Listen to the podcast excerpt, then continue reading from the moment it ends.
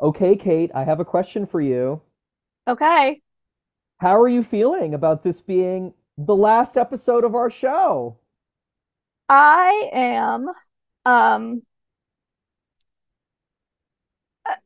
cautiously optimistic.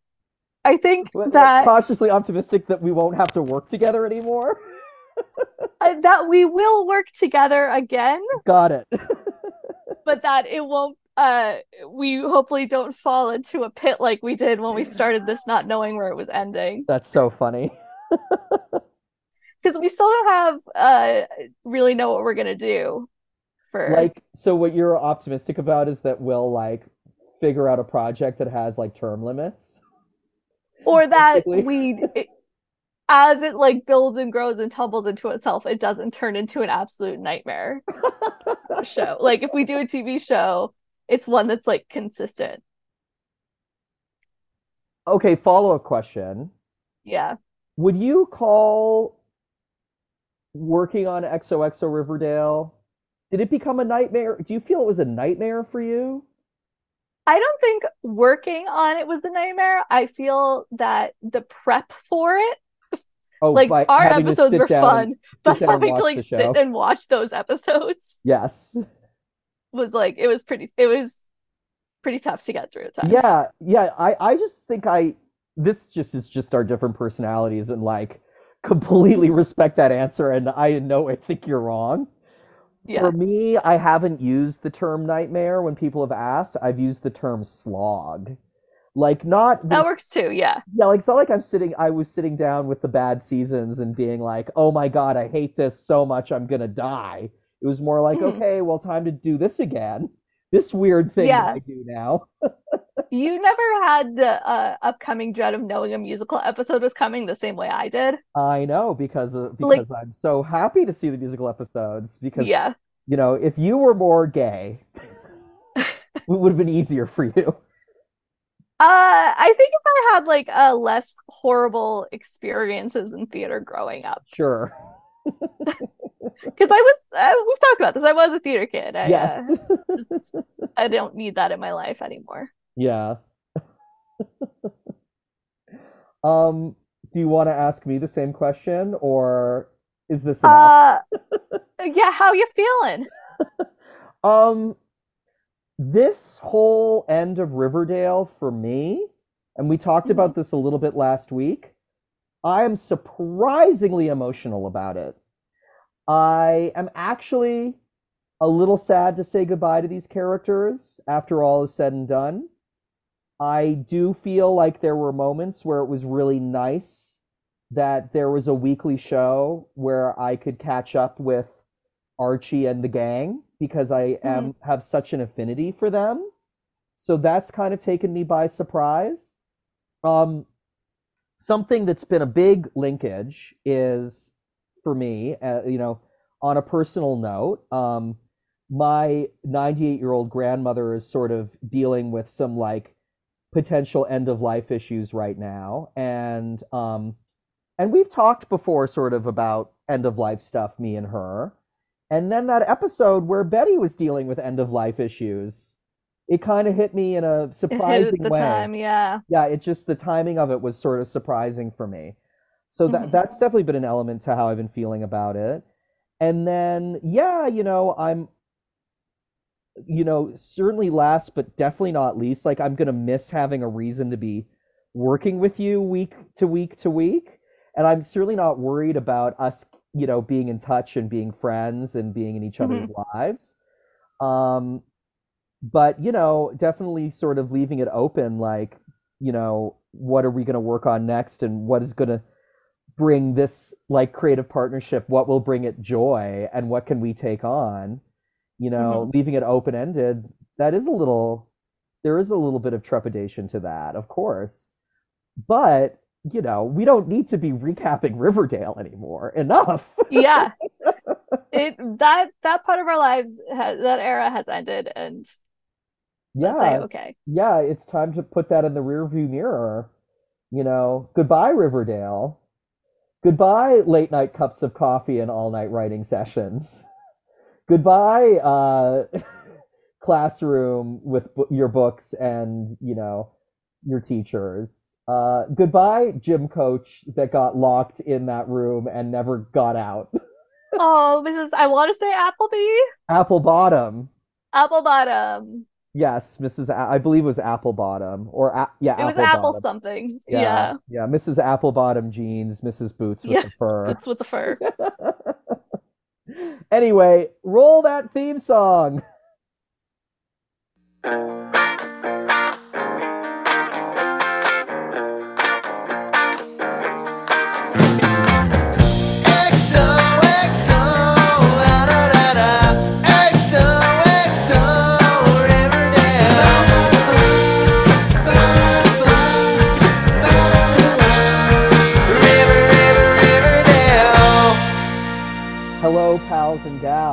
and welcome to the final episode of XOXO. XO XO Riverdale. Riverdale.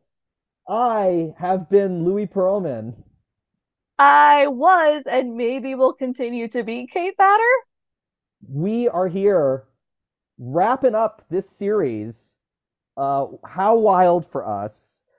Just to let you know what we're going to do, we are going to have a wonderful panel uh, of fun experts to talk about the entire series of Riverdale in all its glory uh, today. But before we get to that, any big Riverdale fan news as we wrap up our series? No. Kate says gleefully. Nothing. yeah, I haven't really seen a lot even on their Instagrams or anything this week. Well, they can't Well, post about know, Riverdale. yes, because of the strike. Yeah. But Lily posted something uh, on the last episode, uh, which I guess is technically in break of the strike, but I think she posted on her Twitter like a sad face emoji, Yeah, that's like like- kind of all they can do. which seems totally fair, you know? Yeah. yeah. Um but they are posting their own personal things and it seems like a lot of them are on vacation and hanging out and running around with their friends. And that's great. yeah, I mean nothing more to say. Yeah. Yeah. So everyone, thank you for coming. We have we're doing a quick little question uh true false question answer here with some former Riverdale fans, which is maybe also how you could describe Louis and I at certain standpoints. Um we have Frank Garcia Hejl. He is an actor and comedian, and Hello. Dana Wickens. She is a drummer for Off Book, the musical improv podcast, as well as Every Place I Cry. Yes. Thank you so much for having us. Yeah, thank you guys for coming. Um starting off, so Frank, you how much of the show did you watch? Uh, I watched the entire first season, and um, I started to watch season two, and then it got a little too uh, banana pants for me.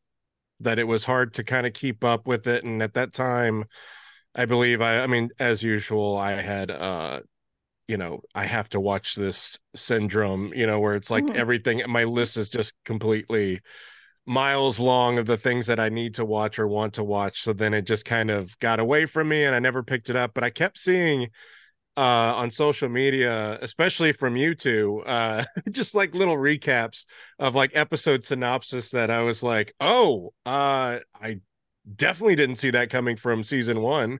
So that's where I'm I'm at. Yes, season one and season seven were very different from the rest of this in between series. Yeah.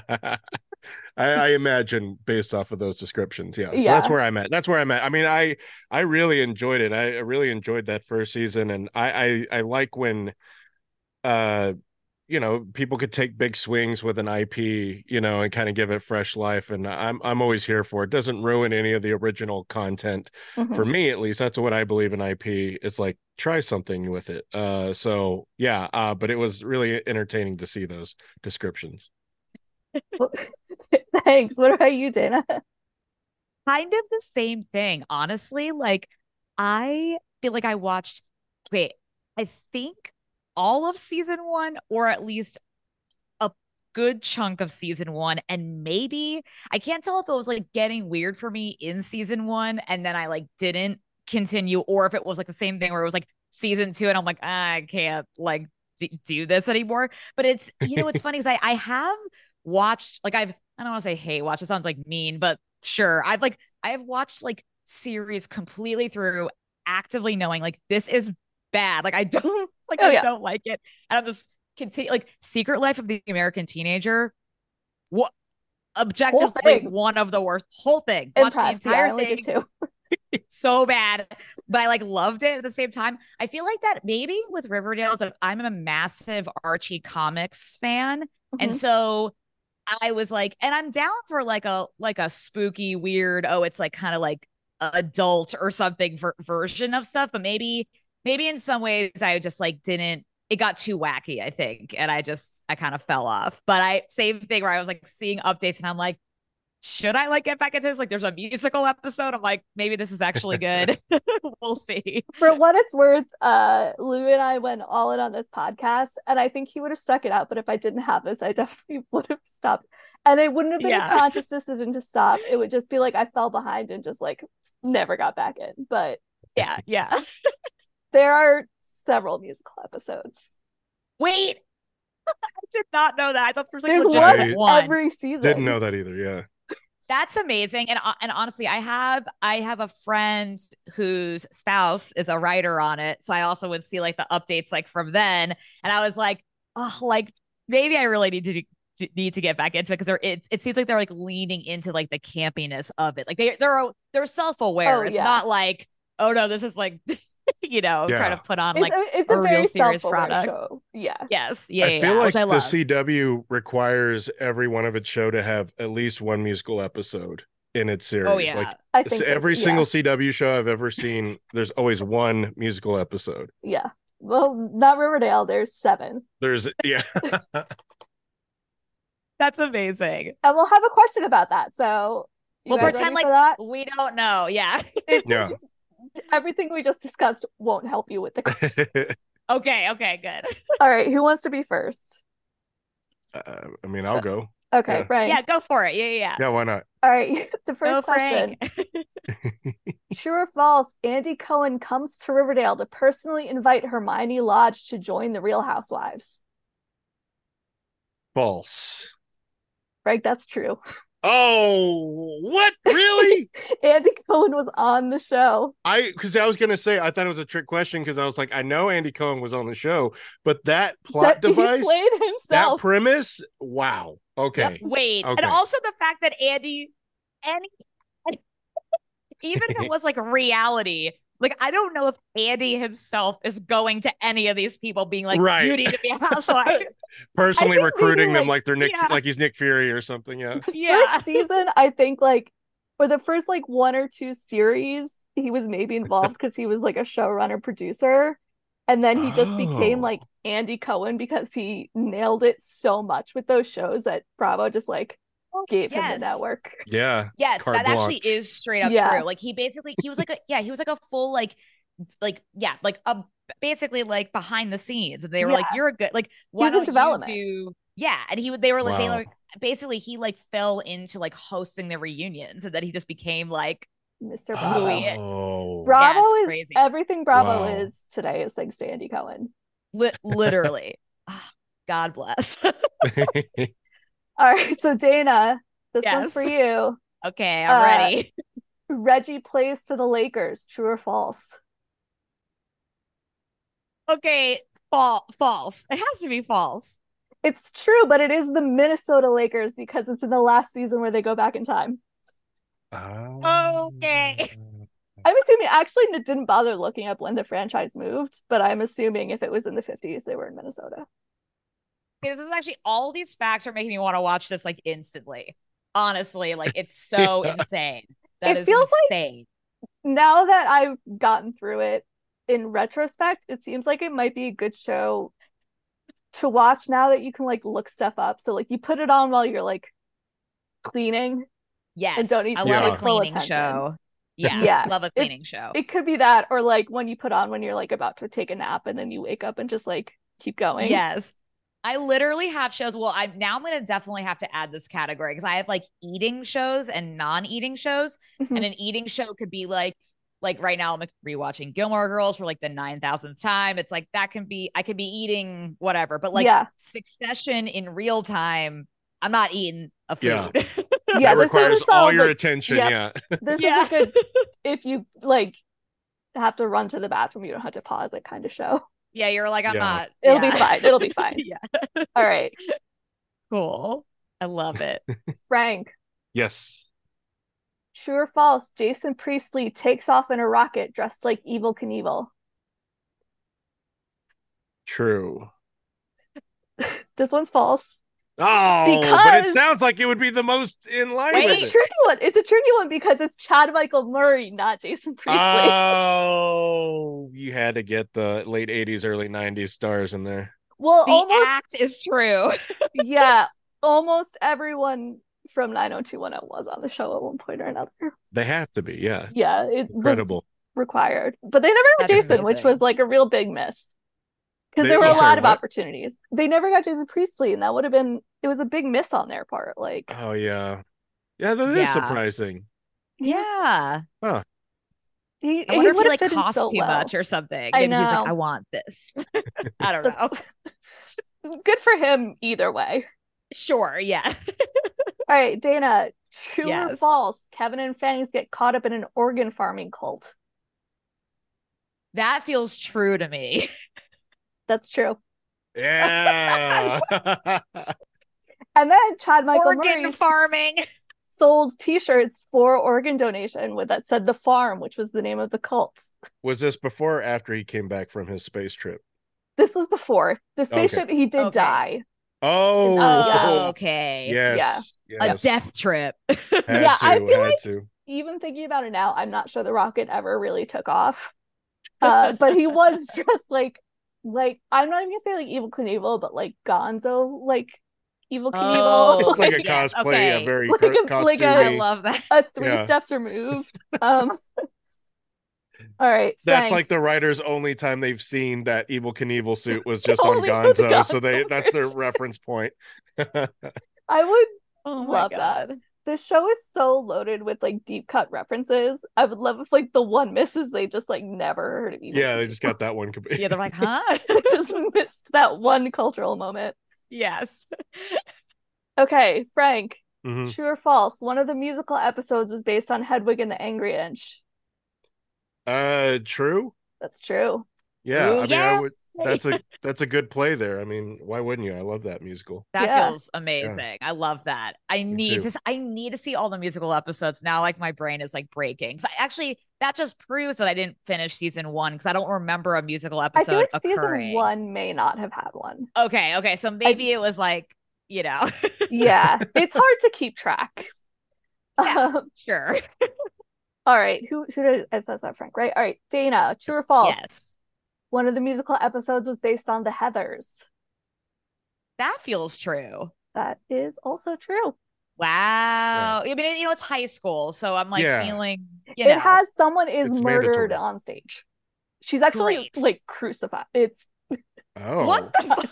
she's like My nailed to it's wild. like Silence of the Lamb style, like when they walk in and see the the guard all. The curtains open and she's like Wow. knived to the back wall. So With you're doing a good each- job selling this show. I want to go back and gonna watch it. Yeah, With each question, I'm like, okay, I'm actively watching this. yeah. The thing is that This these are the to happen. highlights, you know, like there's a hundred Yeah. and however 70 episodes or whatever, and we're only gonna Yeah. cover like 50. You got to like pay your dues to get to these like Yeah. core moments.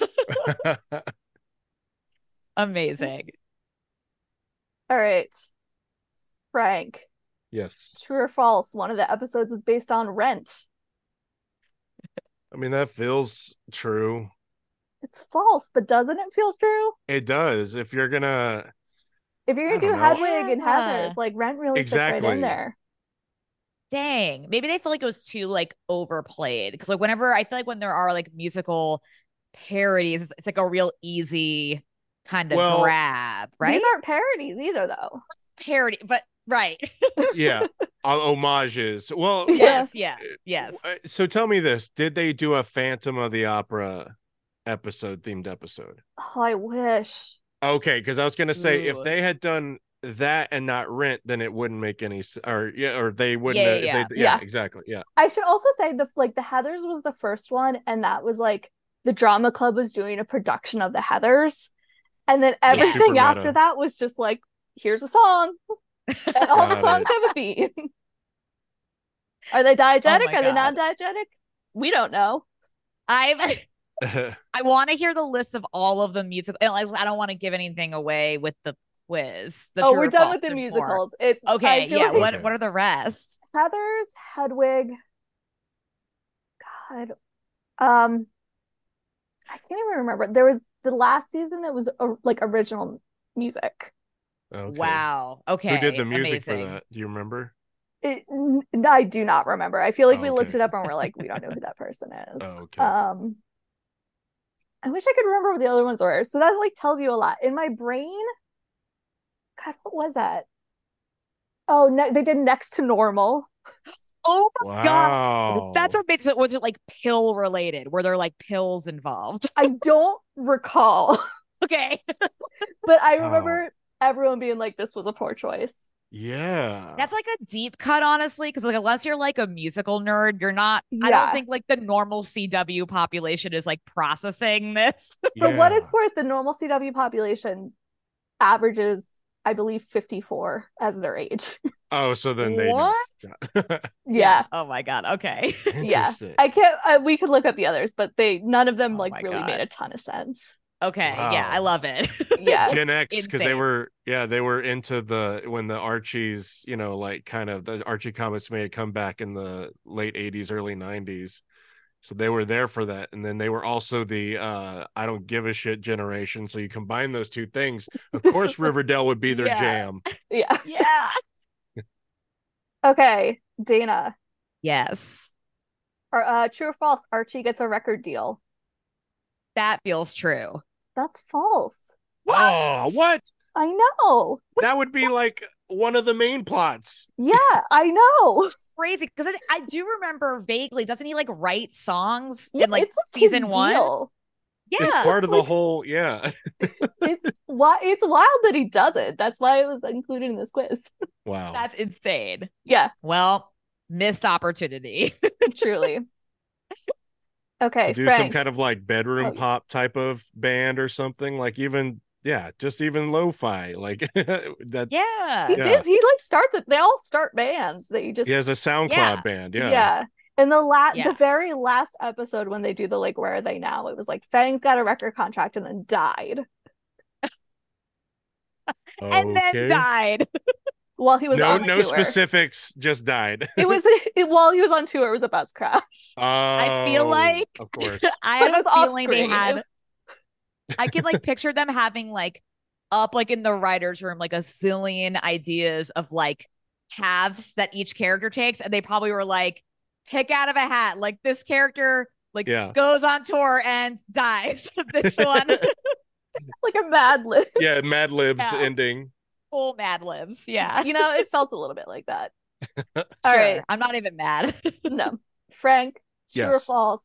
Jughead contracts rabies. uh i believe there was i remember hearing rumblings of a werewolf uh plot or something somewhere in there so i'd imagine rabies came in somewhere yes Yeah, it's true.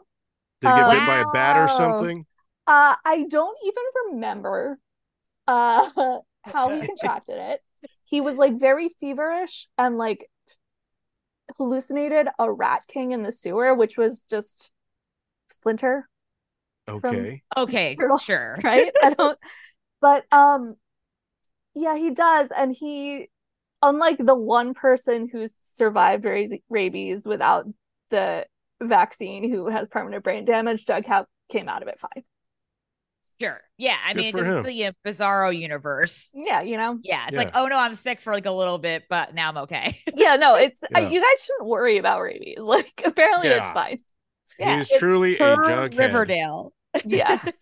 it's just like I mean it's like it's it's like a cold. It's like a rough cold. Yeah. All right, Dana. Yes. True or false? Archie Box is a rival quarterback to win back the school mascot.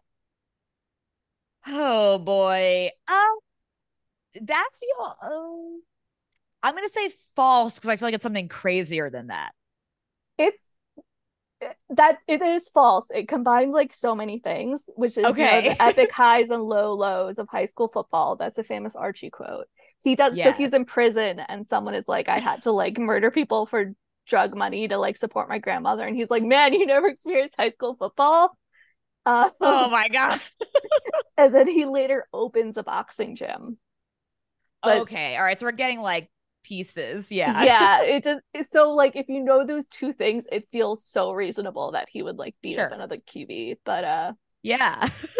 For nope, the mascot. for For the rights mascot to the Oh, mascot. yeah. Yes. yeah to win back the mascot yes. But- yes. Nope. Nailed right. it. frank Ooh, Mhm. you keep getting the tricky ones frank sorry I don't mind. Uh, This is fun. true or false the gang kills jughead midsummer style I want to say yes that it was I wouldn't pa- I wouldn't put past Riverdale to do some kind of like Lazarus pit type of thing where he dies and comes back or or it was all a hallucination uh especially if they're going to riff on midsummer but um mid I always say that weird midsummer midsummer how it's Yeah, I don't know. Yeah. Uh, I want to say true it's false because it was archie ah Oh, There so you it go. happens, just wrong character. yeah, season six, Archie dies, and like uh Cheryl becomes like the Scarlet Witch, and Jughead can hear thoughts. Like season six goes off the rails. well th- wasn't there like a Sabrina crossover at some point Yeah, that was in six because necromancy did have to be uh Right. introduced. Oh, oh, yes. That was another sure. show I watched the first season of, Yeah. and I didn't get to. Yeah, and the crossover Same. was after Sabrina was canceled. right. I Right. liked it. Yeah. yeah. Yeah. Insane. Yep. All right. Uh Dana, true or false? An alien Okay. is entombed in maple syrup. True. Yeah. Yeah. There's so much I, maple syrup I in the just show. felt right. It just felt like good to say yes. yeah. I don't remember it happening, but I did see it mentioned the other day. Wow. I love also where did the alien who what was it like an alien alien or like an alien that looks like a person? I truly don't remember. It was in this like weird bizarre season, but like think of how weird that season had to be for me to be like, oh, there were aliens. Like Well, you like it was just like, Like like out of mind. It just didn't affect me. Well, there's time travel in the in the show, right? Yeah, so the end of season six, an atomic bomb goes. Well, I, I believe they call it a P bomb for palladium. Goes off in Riverdale, and like the timeline splits, I thought so. and then so. the whole Oh. seventh season takes place in the fifties. I yes, I remember seeing okay. something. And Louis might have posted about that, and I was like, "Huh?" Because because you know, aliens. Some people think that aliens are p- us from the future. So it time. I'm It's one all, of them. Yep. I'm a str- I'm a, I'm a big alien UFO UAP freak. Me And too. I, I yes, and I I do love the um us from the future theory. It, Yeah. it, it- but I've also heard people say that it would be easier to go forward in time than back in time in terms of like whatever. Anyway, yeah. Great. different podcast. Um, Right. but yeah, like it's a different should time. say season six and seven were good. Like it was like really two through five that didn't. okay, really so you got to power through those. Yeah, yeah. You can do what you do in those and then sit down for six and seven. yes, All I right. love this. Frank, true or false? Betty dismembers Hal and licks the knife a little when she's done. True. That's false. Um, but there was a whole plot where Betty had the serial killer gene. Don't worry if you haven't heard of it. It's certainly not real. Um, and it it feels on brand for her, but she did not have to dismember Hal personally. I don't know if he, I don't think he ever did Okay. dismembered, but he was Uh, the Black Hood. If you caught any of season two, it did turn out to be him. Um, Oh, that does but- sound familiar. Okay, no, wait, then maybe I did watch some of season two Yeah. That Yeah. does sound familiar That- for sure. yeah. And also the like the ki- that see that scene, if you I would think that was true. That feels like it happened. I have like a It false doesn't it? memory about it. Yeah. It feels that's why Real I threw it in Mandela effect right there. true. wow.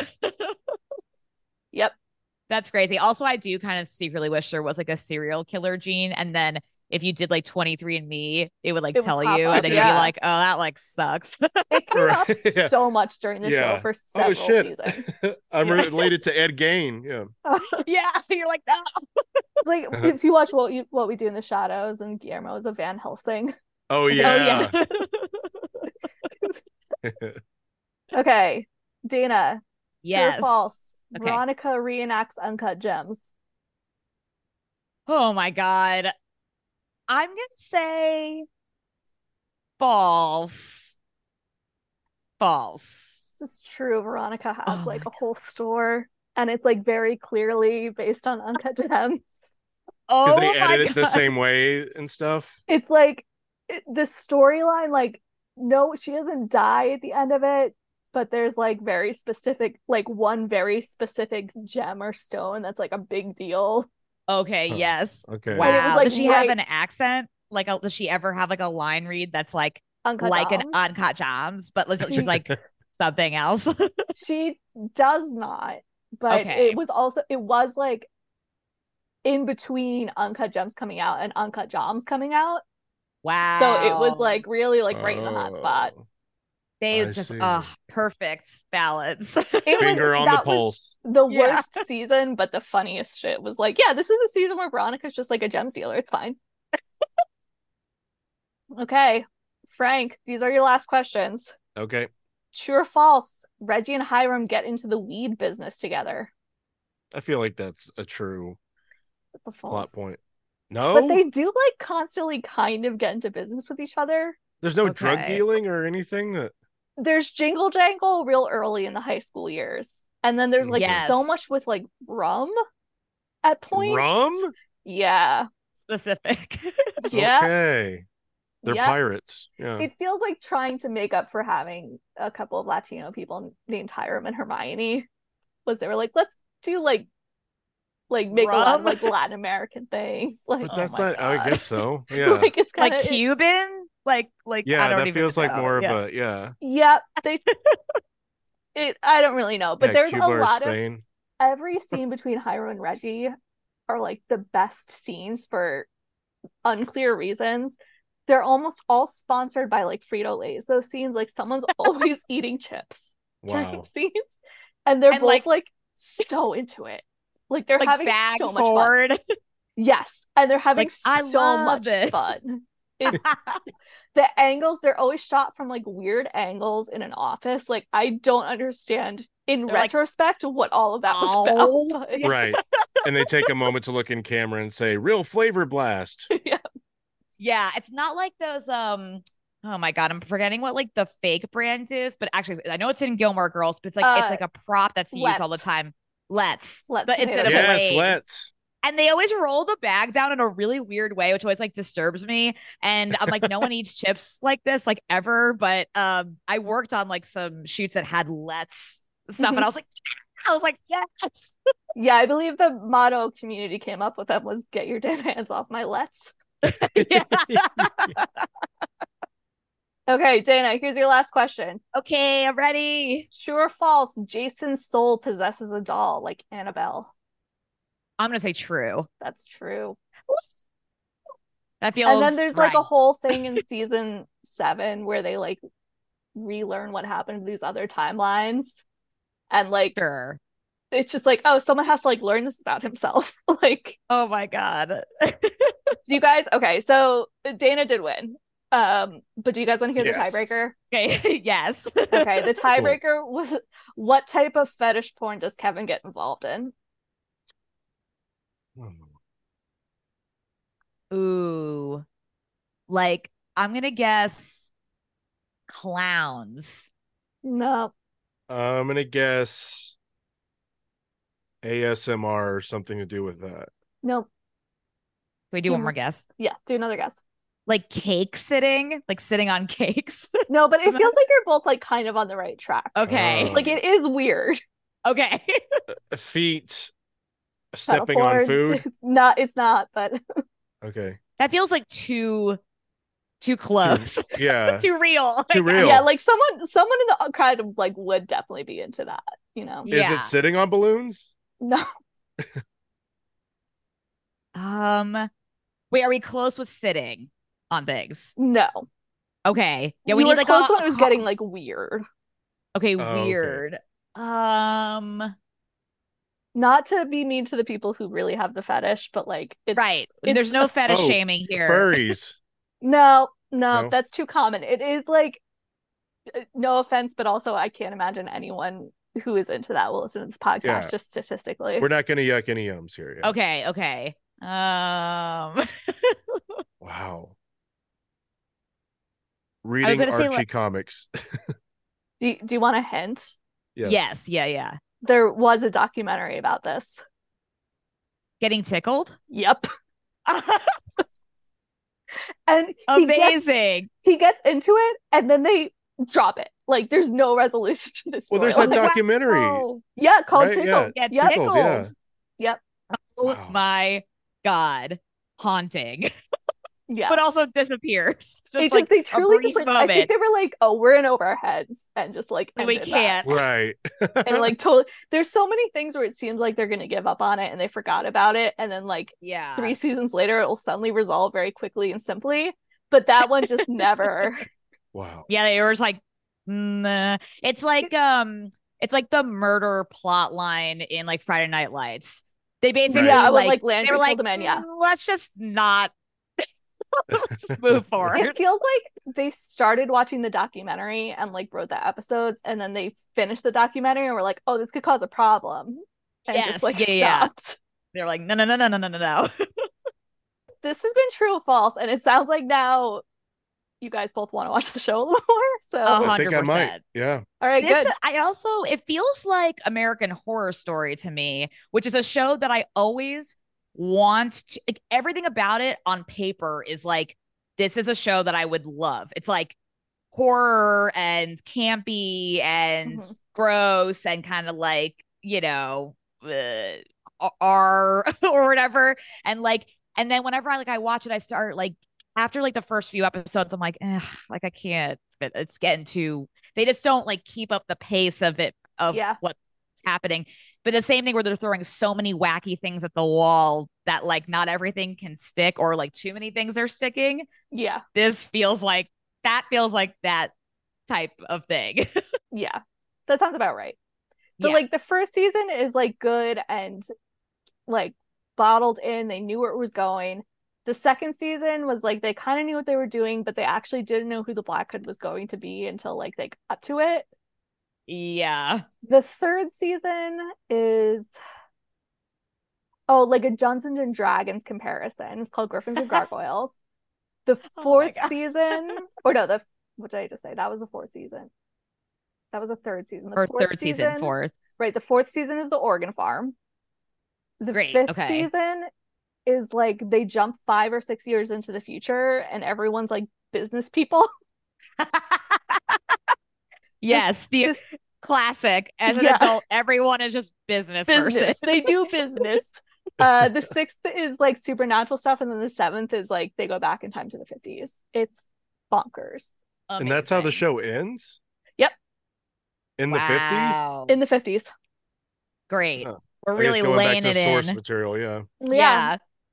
All right. Well, thank you both for coming. Frank, where can people find you? What are you plugging? It's I guess we're in a strike, so there's not. A lot Yeah, we can't really I'm not even sure if I'm supposed to be on here talking about this. Uh no, I This isn't, this isn't promoting the show. Okay, good, yeah. uh I I doubted it. But uh you can find me I mean I, yeah, I can't really promote anything, but I can just you say can you can find me. Yeah. You can find me on social Yeah. media on Instagram and Twitter. I refuse to call it anything else. Uh, at Frank Garcia Hejl, H E J L. And uh, yeah, I just post what I'm doing there. I host two other podcasts. Uh, one is uh, the Cannon Canon, which talks about the movies of Cannon uh, films from the 80s. And the other one is Smashing Pumpcast, which talks about the band the Smashing Pumpkins. Great. Dana. I love it. Uh yeah, you can find me on Instagram and Twitter uh and quasi TikTok, but barely at Dana Wickens. Um and then yeah, off book, the improvised musical podcast, technically we wrap the show after 300 episodes, but we're still doing live shows. So if you're in Los Angeles, I don't know when this episode comes out, but Probably we're in a couple doing- Okay, great. We're doing a live show at the Bourbon Room uh on September 20th. So come on out and see us. And then Every Place I Cry, uh we just had a live show last night. Uh I think the streaming link to that will still be available and we played with Wolves of Glendale. So come check that out on the internet. Fun times. Great. Thank you both. yes, thank you. Thank you.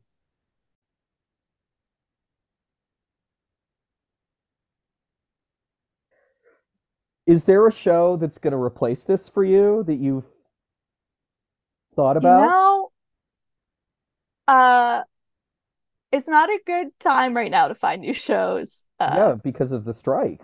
because of the strike, uh, which sucks because we'd normally be coming up on pilot season here. Yes. Um, you know, the the second season of Claim to Fame just ended, and I cannot speak of that show highly enough. Oh, is it good? being Oh, dope. it's a re- it's a reality show, but I love it so much. Nice. And someone I work with does too. And like every Tuesday, we're just like in the office, like whispering furiously about who we think people are related to, because that's the whole premise. Yes, it's the it's the it's the related to show. Yes, yes, yes. Yeah. Yeah. I love that show so much. Um, but I don't, yeah, like I gotta find something to get into.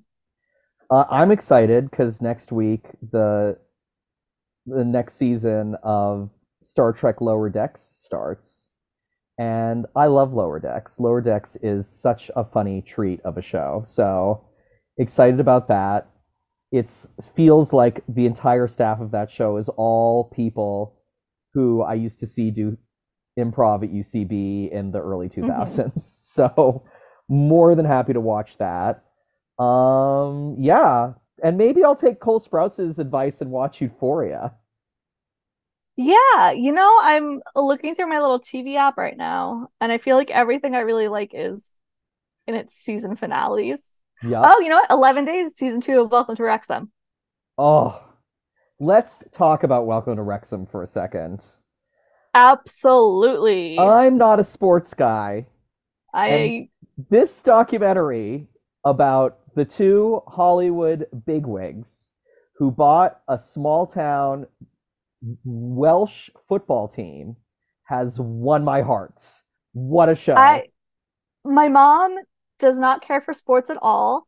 I did uh years ago get her into Friday Night Lights, which is a, another show about sports for people that don't like sports. Yes.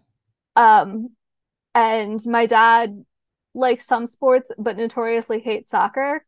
And they both have like Wrexham gear and like follow Wrexham now thanks to this show. Like Oh, it it's you know, it's a little engine that could story and with funny people in charge.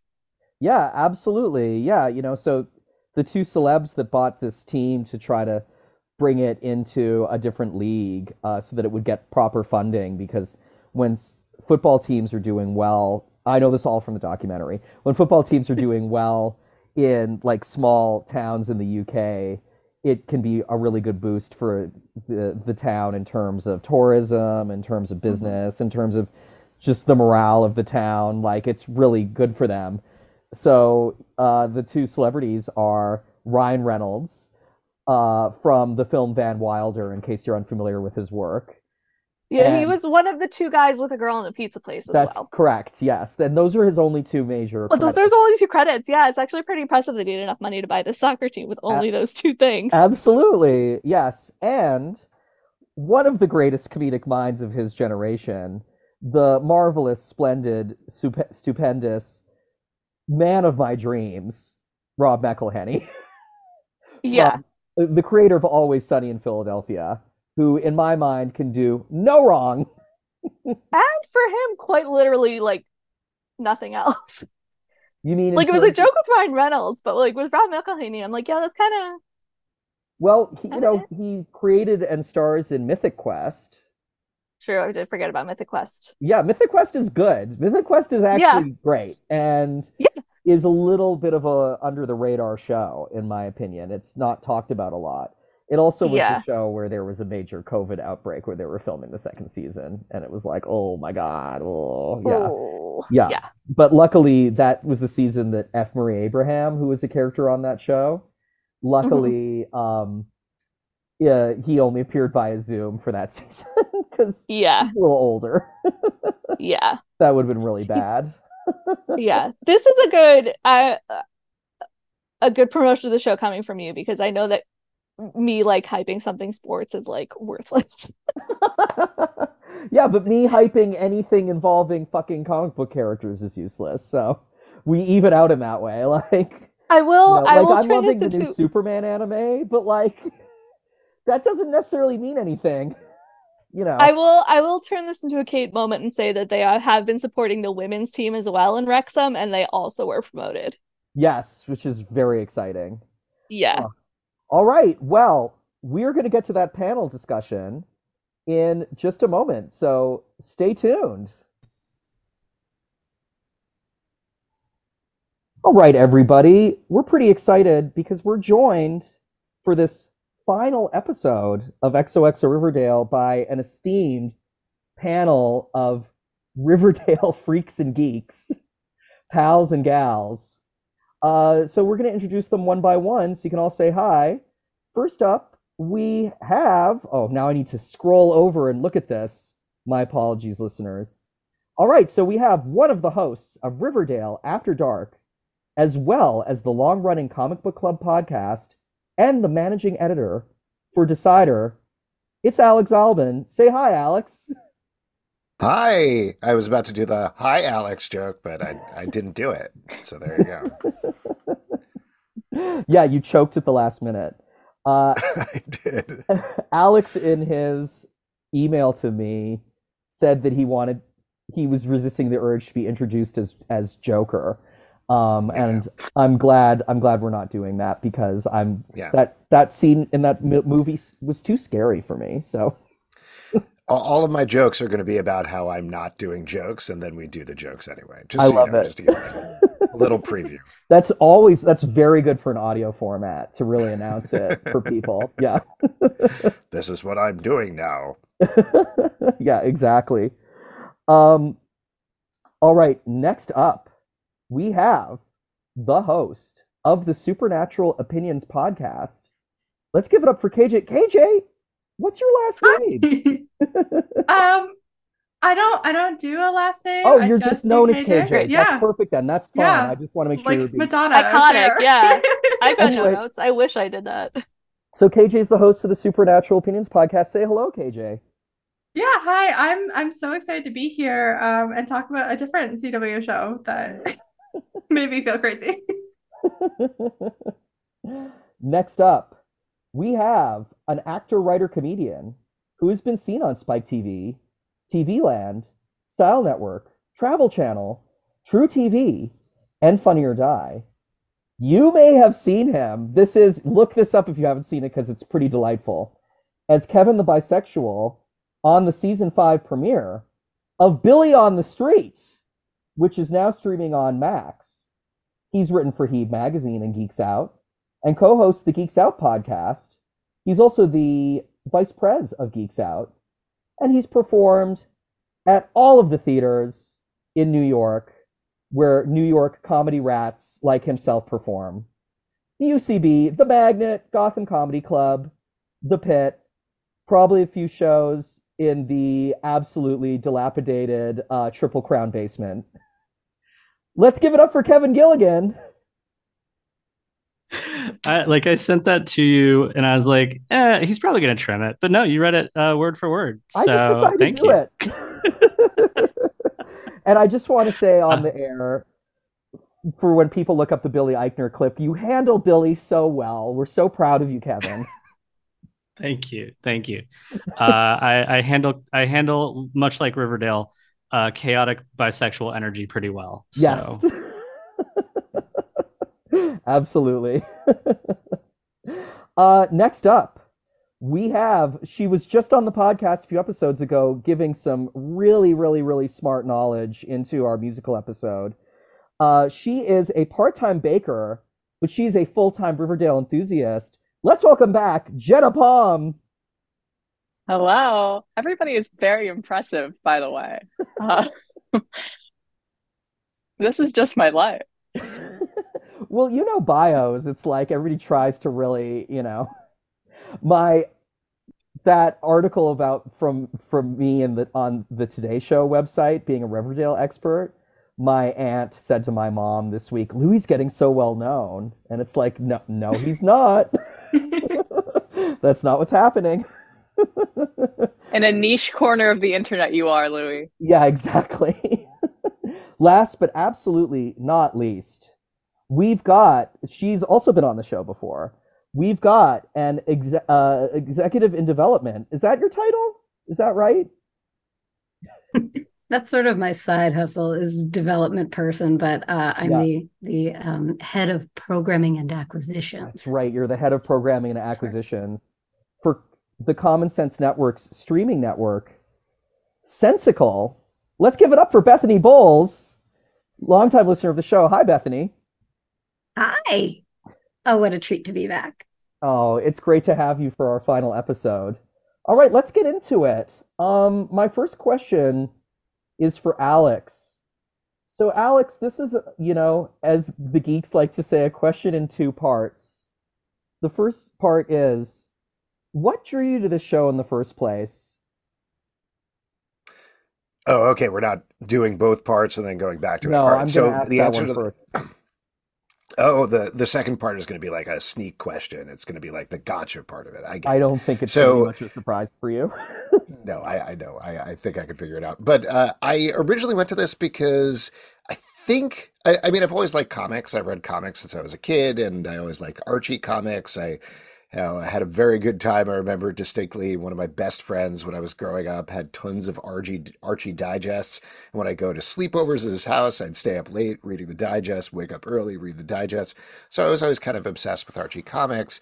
And the dot dot dot later on, I'm an entertainment reporter covering upfronts, and I went to the CW upfront, which I always loved doing back in the day when you know there was a CW, and uh, they would really do it up, and they'd show off wild trailers, they'd have musical performances and everything, and they showed the first trailer for Riverdale. Like we knew it was coming for a while, but. I, and I kind of knew sort of what the show was about, and certainly know what Roberto Aguirre Sacasa had done for the comics, and that he had done Chilling Adventures of Sabrina and Afterlife with Archie. So he had this very transgressive take on them, but nothing prepared me for that trailer. And I was completely blown away. I could not believe that they were killing off Jason Blossom. Archie's having sex. All of this stuff is going on. I got sent the first couple of screeners, and I was like, okay, I can't hold up to that trailer. And then it did. And that's that's where I, I was suckered in. And, and add in that I'd been doing Comic Book Club, this live show focusing on comic books. I told my co-host Pete and Justin about this and said, "This show's wild. We haven't done any TV recap podcast. What if we tried doing that one just for like a couple of weeks or something like that?" And 169 episodes later, here we are, as you probably well know. So there you go. Well, that's, I mean, that's sort of an interesting thing I feel about the relationships between just a little bit between these two podcasts that I do want to note is that I think we're the only two podcasts left. There might be like one or two others that I've found that have covered the entire Louis, series. a lot of we people won. dropped off. I, it's kind of how We won. Kate, do you feel We the did same it. way? Do you feel like we kind of beat the system by doing this? I all the time I'm like it it's not a competition, but it's absolutely a competition because we won. If we Yeah. if there had been like a ton of them, I've been like, it's not a competition. But like with just two of us, I'm like, oh yeah, no, we're kings and queens of the genre. Yeah, like I I was just gonna Well, say, I, I just wanted to say, not to Go for it. interrupt, but like on a positive or maybe negative positive note, I do want to say that I used to listen to a ton of Riverdale podcasts. I love listening to the other ones. I'll shout out Dial M for Maple, the Yeah. AV Clubs podcast. I love listening to them.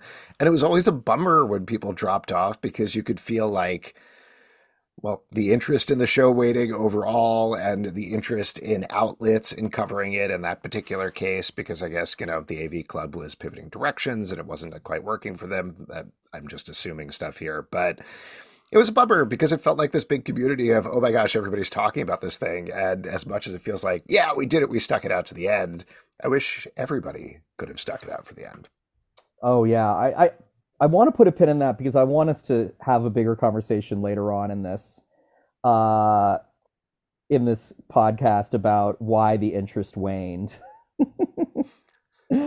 um, so my my follow up question for you is, how are you feeling about this wrapping up? Uh, i want to make a joke about genie i'm free but I, again i'm i'm going to say the jokes and then i'm going to walk them back and actually say them. No I, I think bummed like of course i'm bummed. It was a huge chunk of my life and most of our lives certainly in terms of watching the show. Um, i loved talking about it. I loved writing about it. So I always, I always had fun doing that. Like it, the interest waiting thing, if we're going to talk about that later, didn't really matter to me because I would have talked about it to nobody and written about it for nobody to read it. And sometimes that's what it felt like we were doing, but I had a great time doing it. So to not have that outlet anymore is very sad to me. It, but uh, maybe I'm jumping ahead here. I was satisfied with the ending. Like I was very satisfied with the ending. I thought it hit a lot of really wonderful notes that took the sh- not just the show out, but also the actors. Like you could see them caring about it through the screen, and Camila Mendes's voice cracking at certain points in the episode. So just to feel that raw emotion on TV, I thought was really beautiful and really wonderful, and made me feel closure. Uh, the other little bit that I'll say there, and I know I'm again probably really jumping ahead here, but I think going back to the beginning, Roberto Aguirre Sacasa always told the story that Greg Berlanti told him before the first season. What you do with the season is you don't end it with the last episode, you end it with the second to last episode, so you can deal with the fallout of the emotions of the last episode. So you wrap up the plot in the second to last one and then do the emotional stuff. And I mentioned that here because I think that's what they did not just for the cast but also for the viewers. Like they spent the last uh, three from the end, they wrapped up the murder mystery, wild Riverdale plot. Two from the end, they wrapped up the memory plot and got that out of the way and still had a ton of emotion in that episode. And then the last episode was just about feeling goodbye, and that's it. And to have that slow off ramp to a wild show like Riverdale, I think shows a remarkable use of structure for the season, for the episodes. Um, so uh, this is a long way of saying end of the day, I'm sad to see it go, but I feel very satisfied with the end of the show. Yeah. So I want to open this up to the panel now. How did you guys? Any fun stories about finding the show? What made you start watching this?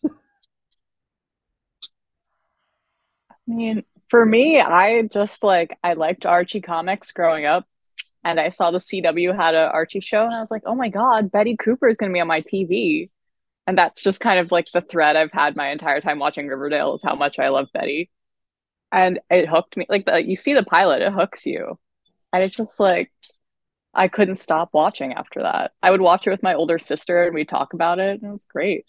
And follow up question to that: the salacious elements of the pilot, the transgressive stuff, did that make you, as, as a young person, did it draw you more in, or was it a little like, okay, I get it, it's you know a, a soap and it's dark, so Archie's going to be having this affair with Miss Grundy. You know what I mean? Like, how did you feel about that as a younger viewer watching it?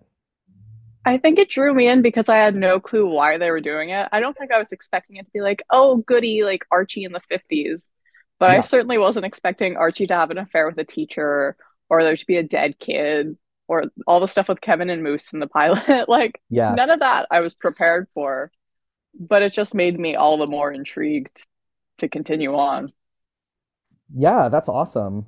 Yeah, what a- a- anybody else uh when they started watching their initial impressions and sort of how that shifted to now that the show has ended? I mean, I was in the target demographic, I think, for CW teen shows. I was like in my senior year of high school when the show started. Everybody was watching it in my school. Um, it's just, yeah, I mean, I also grew up reading Archie as a kid, and like I was the prime target for like I was a Supernatural fan. I was like watching other shows on the CW, like Jane the Virgin and now I can't think of any others, but there was a few and like that were just like on um at that time and before that that I was like really interested in. So like I really was just like the target audience for this. But yeah. Yeah, yeah. You know, this is we talk about this a lot on our podcast, but we're really lamenting the end of the CW as a network and as a format with the end of Riverdale. That's sort of that's incredibly sad and weird that there's not going to be cool, fun, transgressive shows, pop culture shows like this for young people made What are you talking about? There's going to be live golf. and they're also That one show importing about Jesus. they're importing like multiple shows from Canada that my Canadian comedian friends all work on. So like that's great, but I'm gonna you know, I'm gonna and I'm gonna miss the uh I'm gonna miss the Arrowverse as well. You know, just I also shut out. LIV Golf merged back with the PGA, which blindsided like every golfer in the country. And I get the feeling like the CW didn't know about it either. and that like now they don't have LIV Golf because it merged back with PGA and it's back to like ESPN. And they like the one thing they really went all in on just got like pulled out from under them. So maybe they'll be back to teen drama. Oh. Watching every show get canceled this season was just like one hit after the other. Um, they really kind of deserve it, I think, this Yeah. point. Yeah, it's Yeah. it's it's been weird. Yeah, it, and it's You know- and it is sad.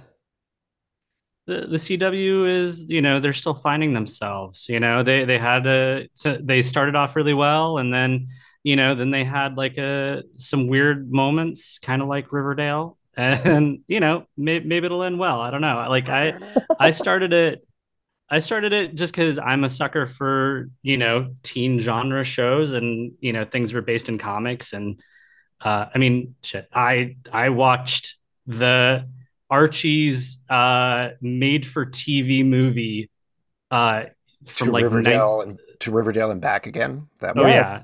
Oh the, yeah. the uh With the Jughead rap. Jughead rapping. Yes, this is we have we have uh we have I've played it for Kate on the show and had her do a live reaction. As a matter of fact, uh, spoiler alert: her reaction wasn't great. Um, yeah, but yeah, to Riverdale and Shocked. back again. shocked.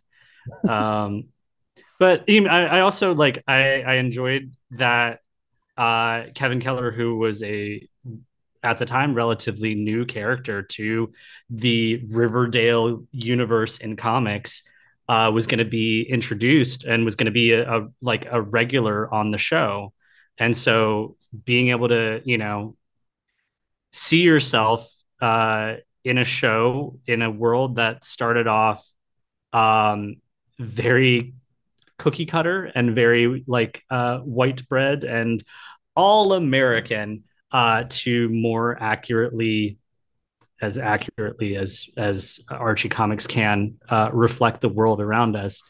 Um, I, like I was excited to be able to see uh, uh, Kevin's storyline uh, in the series for what it was, what it eventually became. So. Yeah, yeah, we we talked about that a little bit in the last podcast about sort of the way they ended Kevin's arc was like actually very moving and and uh, very uh, affirming for me. Surprise, kind of surprisingly after all the cruising and organ farms and cults. KJ, want to ask you the next question. How does the Riverdale fandom compare to perhaps some other CW or other sort of TV fandoms that are out there? How do you how do you feel about the similarities and differences? I mean, truly nothing can compare to the supernatural fandom. It is so massive and so divided on so many different fronts. Um, I do feel like the and the Riverdale fandom feels like a really weird mashup of like very young people and very old people um on two different ends. Like there are a lot of people who I just assume are like 12 um somehow watching this show that is clearly not for 12 year olds. Um but it's it's been it's been interesting to see like in one part of the fandom there's like a very like nuanced discussion about queerness and media happening and then another section of the fandom like there's just arguing about who Archie's gonna end up with or who Betty's gonna end up with like it's two very different types of consumption happening there which I think is true in a lot of fandoms but it's just sometimes very jarring, especially now that the show show's like come to an end. There's been such discussion about where people ended up. well, a lot of people like super pissed off that Archie didn't choose. And it's like, uh, that's actually amazing that they respected the character enough to like not have him end up with someone who was in high school, like he was with in high school. You know, like What? this show's showing restraint. It's, uh, well, you know, that- remarkable. that's the whole final episode. You know, we kind of think that the peaks and valleys of the show that the show didn't maybe deserve such a thoughtful ending and and Alex like just to backtrack it for a second I totally agree with you that the pacing specifically of the back half of this season was like really a shocking turnaround from some stuff that we've seen before in terms of the way seasons have ended on the show. so yeah.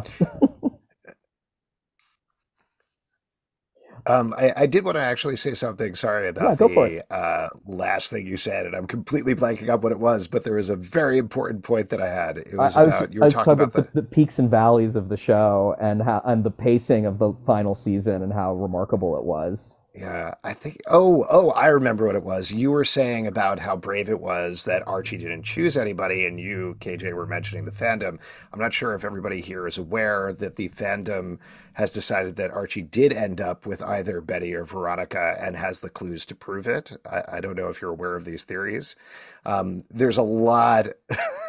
I, I'm going to put evidence in quotes here because I think ultimately one of the great things about the finale, I think, is you can take it in whatever direction you want. Like it's legitimately interpreted however you want, and you are correct. But if you're a Barchi fan, Betty and Archie, there's old Betty in her room has multiple pictures of Archie, including one in a heart.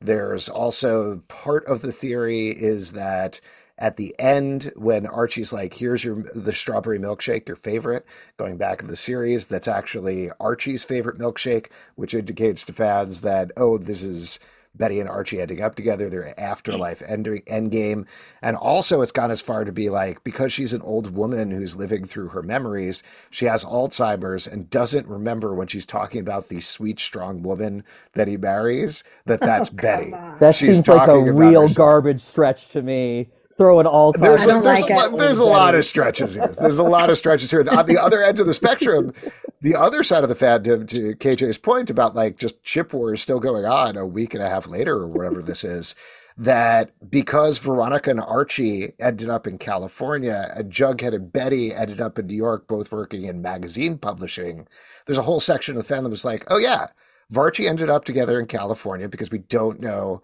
who Veronica actually married. She's the sweet, strong woman that he married. And then, meanwhile, in New York, maybe Jughead and Betty never got married, but of course they got together a bunch of times because they were in magazine publishing. They were at the Pulitzer Awards or whatever and hooked up a bunch of times or things like that. So, not to belabor fan theories, but it's it's ongoing and it's never going to stop. I think this is actually a good little segue into the next question that I had. This this question is for Bethany. So Bethany, you work in TV. You do see a lot of different types of projects come across your desk. I know that you work in a different section of TV. Bethany mainly specializes in kids media. That being said, though, uh, I do want to ask you, like, did you feel after all is said and done that Riverdale is what makes good TV?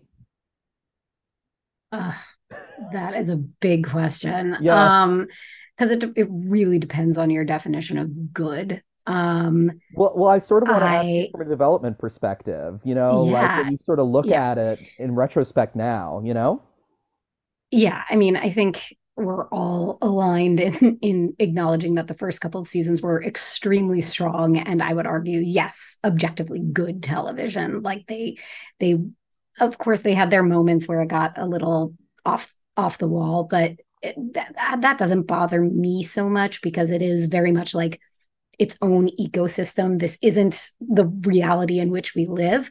Um, and then we know that the middle seasons just totally lost the plot, literally.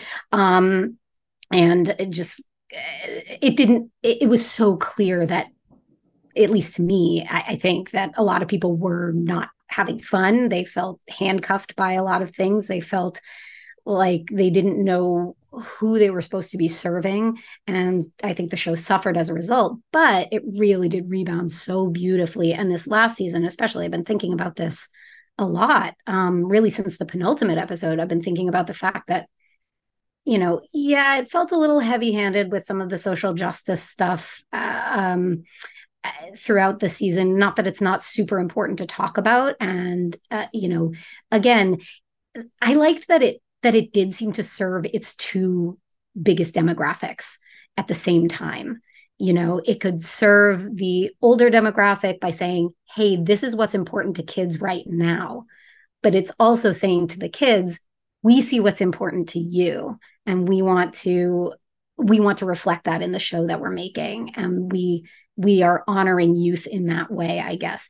And the thing that really kind of brought it home for me and did make me feel a little bit emotional was when I had this realization. And this could be give, me giving the show way too much credit, but I think what they were doing by giving everybody this kind of happy, empowered ending was hey, listen, youth audience, you are living through an extremely traumatic time and you have gone through tremendous strain and struggle over these formative years of your life.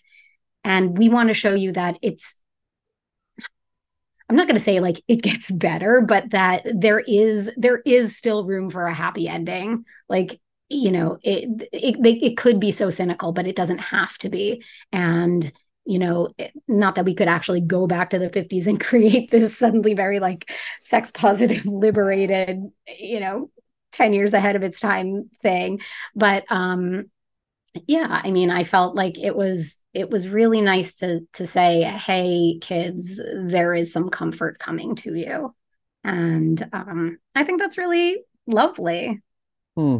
Yeah, no, very, very, very well put. I do want to backtrack something you said in the middle of your answer for the entire panel because we haven't done a lot of this on our show personally.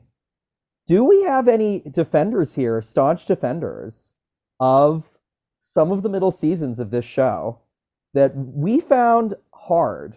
I'm talking about the farm season. I'm talking about the Griffins and Gargoyles season. I'm talking about the time jump season.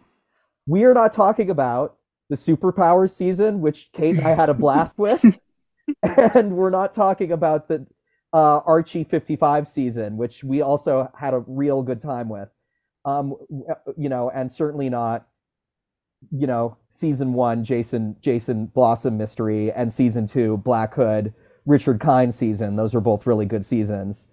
Um, we still maintain that Richard Kind was the Black Hood, despite what happened on the show, because his eyes, you can tell it's you can tell it's Richard. You Richard can tell it's Kind him.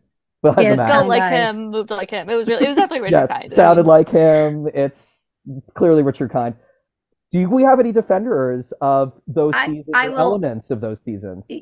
yes i will come to this is bethany for those listening at home um i will come to the de- the defense of certain aspects of those middle seasons i liked when they went into some of the backstory of some of our favorite characters like i actually really liked that bottle episode they did that was like that mobster flashback with uh, reggie's dad like Love- i loved that stuff. Yeah, I thought that was Um, great. I agree. Yeah. um, and it gave just a little more depth and context to some of the more insane things going on with Reggie in that season with you know Dorito chips time um and uh yeah so I like that I I did kind of like Griffins and Gargoyles I I liked I loved the flashback episodes with the core characters playing their parents. I thought that was super fun. Like there were always I think that's for me what made it so hard is there were always these like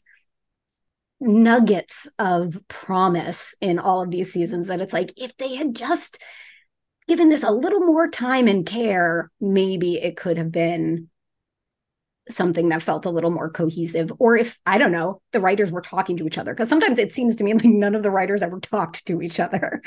Um and that they didn't plan ahead i mean that that was the thing that was the most evident is that from from day one in the writers room they were not thinking about day 100 so Al- Also, something we talked about a lot too is just how difficult like 22 episode orders are. and how this show really might have probably benefited from being 12 episode orders for the entire series and how nice and compact and that would have felt. So just just want to throw that out there as well. Yeah. And one more one more thing, just to, Yes, just to put this all into a little bit of context. Just like thinking and now you've got me into like TV nerd history. So I'm like Yeah. in the sweet spot here. But like, I mean, you gotta go back and look at other long running dramas from throughout history, many of which ran way longer than this. Like there've got to be some stinker seasons of shows that continued to be ma- massively popular and whether it's whether it was a sitcom or a you know or or a or a drama um you know so i, I think we're we're a we are especially harsh on this show because it was so bonkers but also you know i I- i think they did there, uh, you would be hard pressed to find a series that ran this long that didn't have some weak spots somewhere in the middle Yeah, where there wasn't uh, an organ harvesting plot line. Yeah, in the middle. Yeah. right Kevin, want to ask you the next question. Sure. Um, one of the things uh, Kevin helps run an organization as the vice president that's uh, supposed to be inclusive in the world of geek culture and bring the LGBT community together uh, in their shared loves of uh, geeky stuff. Uh, I think I described that pretty well, right? That's pretty much the mission of Geeks Out. Yeah, we, you know, we seek to rally, empower, and promote the queer community and geek culture. Uh, going Yeah. to conventions, providing safe space, uh, hosting panels and ev- and events, and we also uh, created and organized the world's largest and longest running queer comics and pop culture convention called FlameCon. Yes, yes. Uh, FlameCon, which always super rules, which is the best. So that being said, this is Kevin's opinion and not Geeks Out's official opinion. Correct. Do you feel that Riverdale was authentically queer? How do you feel as a queer? I mean, we've been texting about a lot about this this this Yeah. season. Um, I feel that in its early seasons, it did not like it. Uh, Kevin ended up being sort of tokenized in certain ways, and then um, you could you could see it with like Casey like being like, okay, so like, what am I doing? Like, th- there would be like, so what? i- What is Kevin doing? And then uh, they uh, introduced uh, um, Toni uh, into it. And he's like, okay, so there's a little more queerness happening, you know, beyond just Kevin and Moose who disappears for a while. And is he back? Maybe I don't know. Um, but I think, I mean, honestly, like all of that, like I, all of that I can forgive because of the last season, just because of how queer it was. Like it just the the whole the whole show ends is just like you know what? Screw it. Everyone's queer. Every, everyone. Everyone is every, everyone's a little bit queer. Uh, uh Reg, Reggie, Archie, yep. Yep. They uh they you know, they they definitely, you know, hooked up together uh with uh a sex worker. Uh uh Archie's mom, yeah, no, totally. She's a you know late in, late in life lesbian or you know uh she's uh bi or pan um every, everyone everyone is queer let's just do it and i was like yeah it, it was great and I, I don't i'm sure you probably did um what was interesting was like there there was deleted scenes uh in terms of like what happened to everyone who at the end like you know what happened to everyone's lives uh the- the after afterwards Yeah. yeah. Um and like even having like cuz we had like that moment where Kevin sees his dad and Archie's uncle uh together is what we're left to infer. Um and then like the extended cut says like oh yeah, no they they died from a bad trick. Like How do you feel Um, about that? it was mm, yeah i mean it's it's kind of like it's a very Brokeback Mountain uh ending. Like it's just like sort of cribbing from that of like uh what what happens to Jake Gyllenhaal's character. Spoilers for a very old movie. Um uh in that he dies from a trick gone bad, you know, um but that also that it was Betty's um brother uh Yeah, Chic Chic. that yeah that that that killed them. So i don't know. It, it at that point it's just kind of par for course with that because it, it's like everything with them making everyone queer i was like great awesome awesome cool. And then that moment i was like oh there's the riverdale. There it is.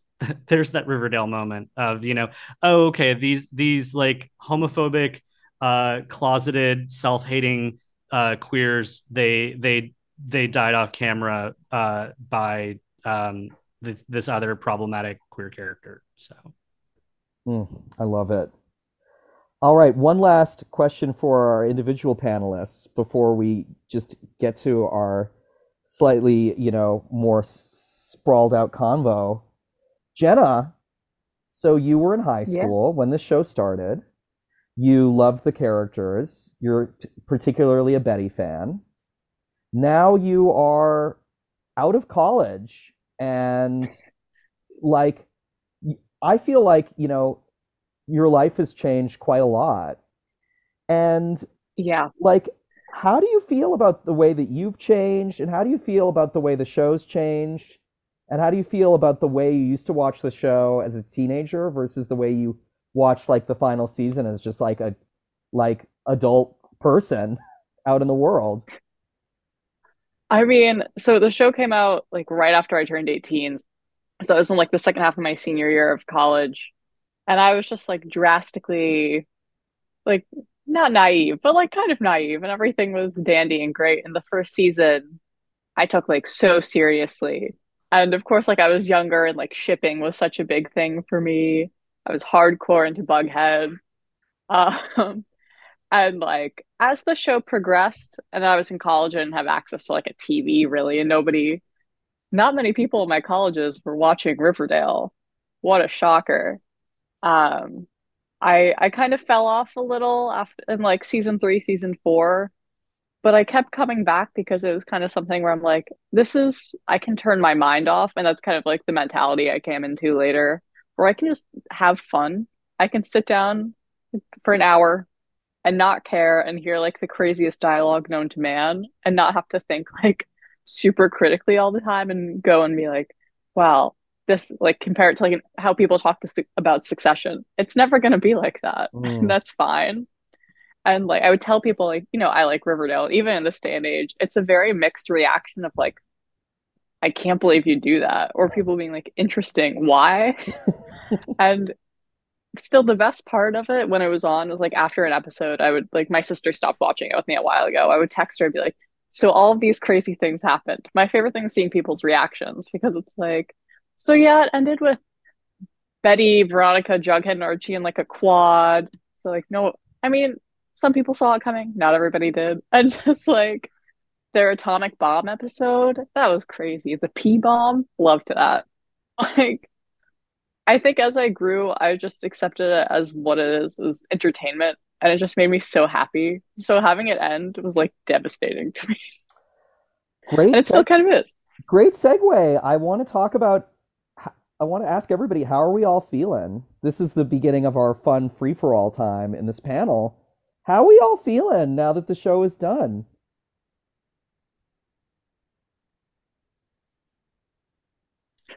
Um, I- I I found oh sorry. oh no go ahead Um, I found myself feeling way more emotional than I thought I was going to, which Louie, I think you said the same thing uh, last week. And um, yeah, it, it because you know we love to laugh about how ridiculous the show is, but it just has been this like strange thread that ties a certain population together. And so now it's like, well, what do we watch now? Even though there's like infinite TV. um, but I mean, and for me, and this is gonna now we're getting into Sappy Town, USA. Like this, watching this show has been a way for me to keep in touch with my good friend Louis Pearlman. Um, I did. I, I said this the last time I was on the show, but like I started watching Riverdale because of you, Louie, and so that I could listen to your podcast.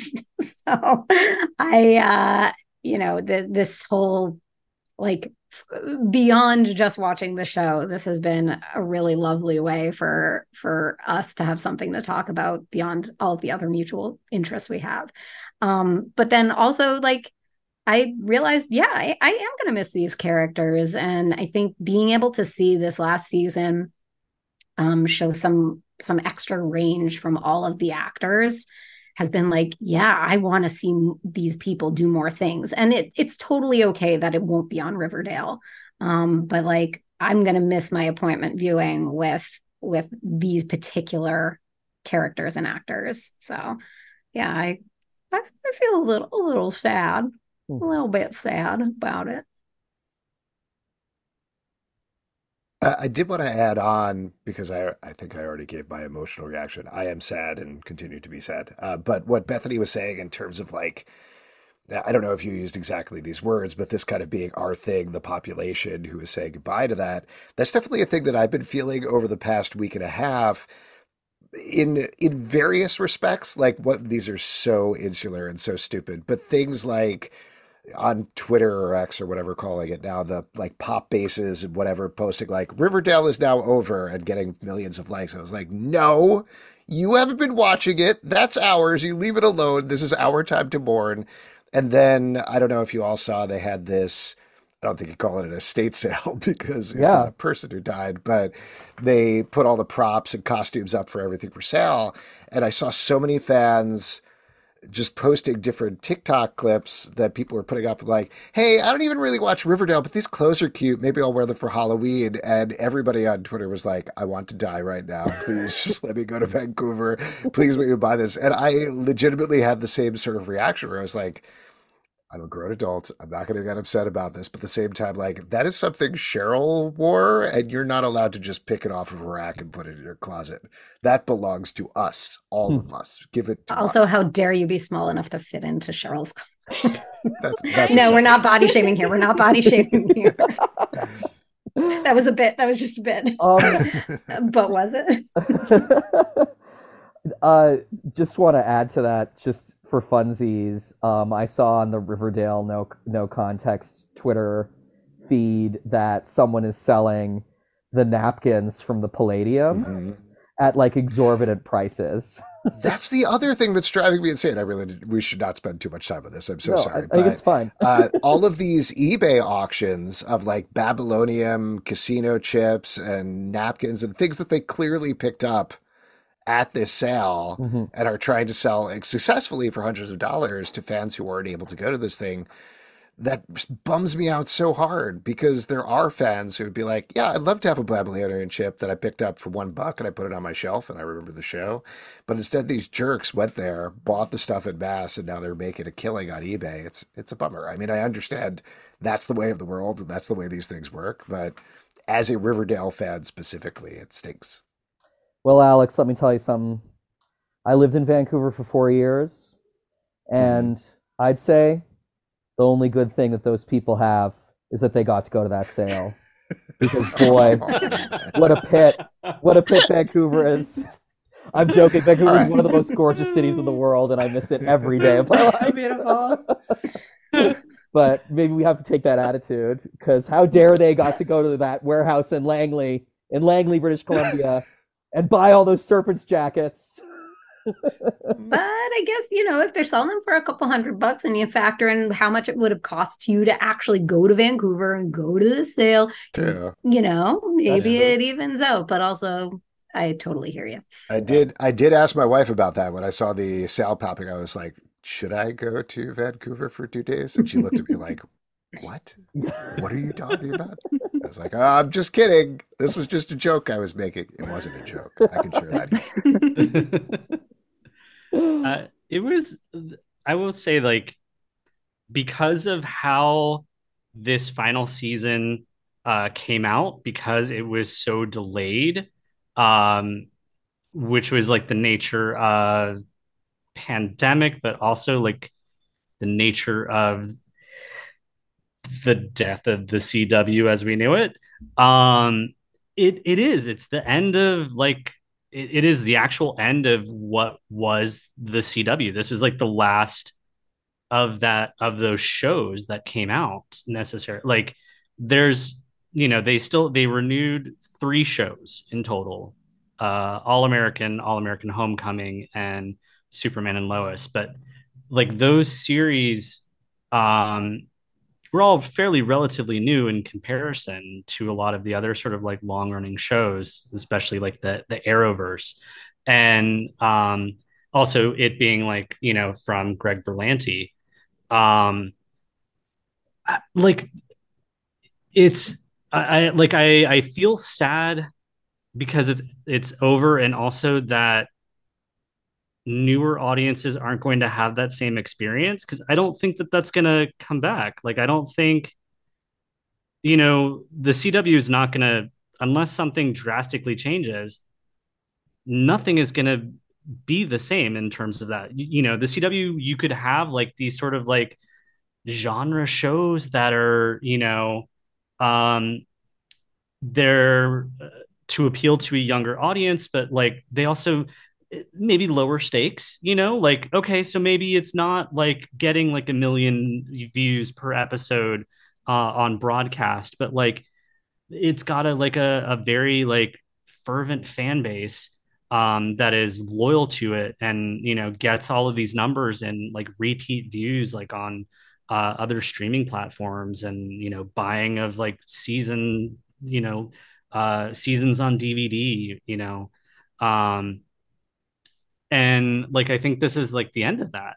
And I, that's really that's really sad uh that we're not going to have that especially like given like with the strikes and everything going on like a lot of these the streamers are are making bank on shows like this that people are watching and rewatching and rewatching and you know um it- it's yeah it's just sad. So. Yeah, you know, and we we talked about this quite a lot, but just this is also the end of younger people having a teen drama in their lives that they identify with. And there's actually a long running TV history of that. And certainly there's still shows, you know, like Euphoria for sure. But yeah, yeah, totally. And like Euphoria is its own thing and like is not representative of what most teenagers are going through. But one could argue the same about Riverdale, you know, in certain ways as well, right?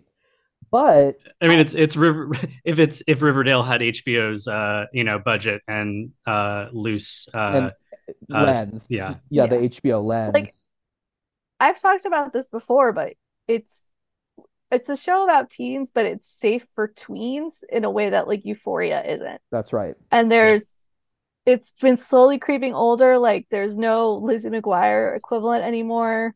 And then we had these like OC Dawson Creeks one, and this is kind of the last of that. Yep. And it kind of it's the go away, it's what's going away with like basic cable and broadcast dramas because everything just like can be so much edgier, but it's really like leaving behind a generation, not just in you know this thing that binds us, like comparing it to Dawson's Creek and the teen shows of these years, but there's just no content for that age anymore. I can speak to that. Um, just being in the kids media Yeah. industry, like I, I I've seen this trend and it's just accelerating. And I think this is kind of what you were getting at, Kate, was that over the years, um, kids have been aging out of made for kids content at younger and younger ages. So you have, you know, 9, 10, 11 year olds watching Stranger Things, which Mhm. you know is, is sort of in that middle ground i mean it's extremely violent and um and scary so you know i think there are a lot of kids who are of that that you know late elementary early middle school age who would like it but a lot who really wouldn't and Yeah. yeah, is there is there a middle ground is there going to be a middle ground because you know the studios are after their bottom line at the end of the day they don't really care about the fans unfortunately which is i think kind of what part of what got us into this mess with Yeah. the strikes to begin with but one thing that i noticed and i wonder if anybody else noticed this not to segue too much but like uh, so i i would always watch riverdale on the cw app on my connected tv and as a programming executive i know a lot of the you know thought that goes behind how things are placed when you turn on the app. And i noticed that almost never was riverdale anywhere near the first couple of you know slots i always had to scroll way down deep and even when they were airing their finale i had to scroll like several um you know s- several uh, tiles in just to get to riverdale. So that says to me that either cw didn't care too much about the show or people weren't watching it as much as we think they were. Because you know when you're when you're building a, a you know a programming grid you're laying out a library like that usually you put the things that you know people are going to click on first in the front and center. Um uh, you know unless there's a specific reason you're trying to promote something. So i'm really curious to know what the thought process was with how they programmed it on there and what that says about how the cw felt about the show and if anybody I- else has thoughts about that. Uh, I mean, I would throw out there, I think you're probably right on both counts. One thing, and this is a, a fair amount of assumption on my part, but like we've been talking about, the CW has moved on to Son of a Critch and all of these acquired programs from Canada, and that's what that's what they want. They want to bring down costs and they want to have programs and they want to move it into the fact that uh, what was the age? It was like 53 year olds watch the CW live for the most part, or so, or maybe it was even older than that. Yeah, we, don't we make jokes about that literally all the time on our show. Yeah. so and that's what they came out after Nexstar bought it. So it was very clear that like this is not where the programming was. And to the point that we've been talking about, I think they essentially burnt off Riverdale and Nancy Drew. They put them at the end there, they jabbed them into the summer, they got them out as quickly as they possibly can and ended them before the fall season starts because that's when the big advertising butts presumably are going to come in. Probably not this year, but just in general. So I think to the point that you're saying, like they didn't care about it. They wanted to get rid of it. But also in terms of broadcast, Riverdale was tanking. Like I don't know exactly how it was doing on the CW app, but I can't imagine it was improving necessarily that much. It was far less than Nancy Drew at this point, which is probably why Nancy Drew was at 8 and Riverdale was at 9. And I would trace that all the way back to probably season three, frankly. It- you know, to trace back even further, I think everybody on this podcast knows this, but like you had season one, was a big sensation, but it didn't kill it in terms of the ratings. And then you had the Netflix bump between season one and season two when it became on Netflix. That doubled the ratings, I think, something like that for season two. Season three, which to get back to your early question, Louie, I am an apologist about that because the more I think about that, like that was a nightmare I lived through, and I kind of love that we all did that together. So, but season three was a season that drove people away. The focus wasn't on the ships. The focus they were there, but the focus was the plot. It was plot, plot, plot, plot, plot. And that's not why the younger audience particularly was tuning into the show. So to spend 20, 22, 24 weeks going over this insane plot that feels like a fever dream, which is not fun for people. And you can see the ratings were still pretty high for season three, and then they start to head down and completely plummet to like I think in the hundred thousands for the broadcast in the final season here. So in terms of that arc, mainly what I saw people do is they still watched it on Netflix. Like they started to think, well, if I could get the entire season on Netflix and I could ha- live this nightmare over the course of two days instead of an entire year of my life, that's how I'm going to do it. I still want to watch the show, but I want to get my hit immediately. Do what Jenna was talking about and just just put it on in the background and let it ride. That's how people have been watching the show. They've been watching on Netflix. They've been watching on streaming. They just haven't been watching it week to week. Well, and also like I I was uh, I'm a I'm a geriatric millennial, and uh, I, was, I still have cable, but I also have all the streaming, um, and trying to like I DVR'd it and I would watch it, and I don't know if it was just the affiliate or if it's the CW or who exactly is to blame, but I would watch it and there would be so many glitches while watching the show. Like there would be like a like things would freeze. And then it would sort of pick up later. And there would be whole plots that'd be like uh, like what happened in that scene? I have like no idea what happened in that scene. Or it would like glitch and then sort of repeat what was said. Um and so like i don't know if it was just like they just don't care. Uh i mean i, I they don't care. You know they they're they were burning off the episodes you know uh, to get rid of them um but also just in like the CW just didn't seem to care about their own programming in So- general. One could argue that all of season five was a was a streaming glitch. This is this is a really half-baked thought that I'm going to come through with and I might bail on halfway through. Um with the strikes right now, what we know are that streaming services are making more money than they say. And we also know that like so we're talking about this, they're taking away these programs for and I'm going to say for tweens because I remember being 12 and wanting to watch stuff about high schoolers. But we also know that like high school girls are like the demographic to cater to. And it feels like it's like a chicken and the egg thing with this, where they start pulling these shows. So now they don't have that buying demographic. And since they don't have the buying demographic, they don't make more shows. And my hope is maybe with this, like, with this strike and like revealing of how much streaming is making and on what, it might come back around where we start getting this type of program soon. But I feel like broadcast might be dead for that.